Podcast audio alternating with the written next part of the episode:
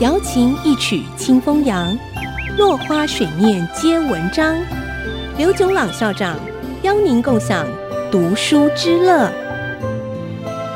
欢迎收听《落花水面皆文章》，我是刘炯朗。今天我们讲天使资金。要是亲友和傻瓜们投入的爱心资金都用光了，公司却还没有开始赚钱，需要新的资金。第二波的募资对象很可能就是所谓天使资金 （Angel Fund）。天使的形象是仁慈、纯洁和爱心。顾名思义，天使资金就是在创业者需要第二轮资金的时候。注入的资金，不过绝大多数的天使资金都是抱着先到先赢的心态，用比较少的资金获得较多的公司股份。天使资金投资人通常本身就很富有，或者经由创业发了大财的人，他们以个人或好几位合伙人的身份，将自己的钱投入新创事业。一般来说，由于风险相当高，真正投入的数字并不会很多。但是，一旦成功了，回报从几十倍到百千倍都有可能。天使资金投资人有可能扮演纯粹投资者的角色，完全不参与公司的管理和营运，也可能提供建议，帮忙建立外界的人脉关系。甚至直接参与公司的运作，有些天使资金投资人则是纯粹基于公共利益的考量，愿意投入资金支持有意义的企业，不以赚大钱为目的。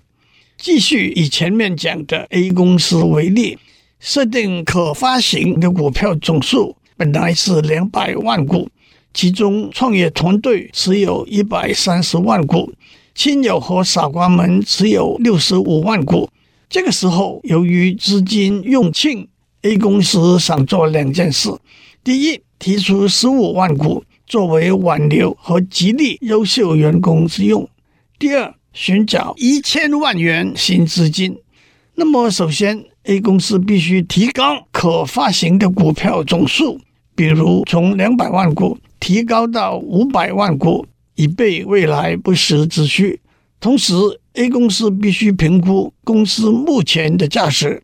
比如，A 公司的价值现在是三千万元，那是新资金投入以前的交易前估值。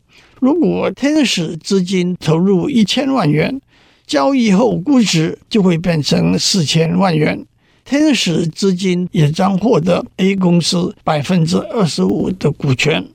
如此一来，创业团队一百三十万股，亲友和傻瓜们六十五万股，和员工十五万股，全数相加，总共为二十一万股。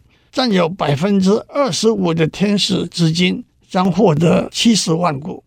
总结一下，经过第二波募资，如今身价四千万的 A 公司的股权分布。就变成创业团队拥有百分之四十六点四，亲友和傻瓜们拥有百分之三十二点二，员工拥有百分之五点三五，天使拥有百分之二十五。创业团队的股权再一次被稀释，但持有股票的价值也再一次往上升。今天的时间到了，我们下次再见。落花水面皆文章。联发科技真诚献上好礼，给每一颗跃动的智慧心灵。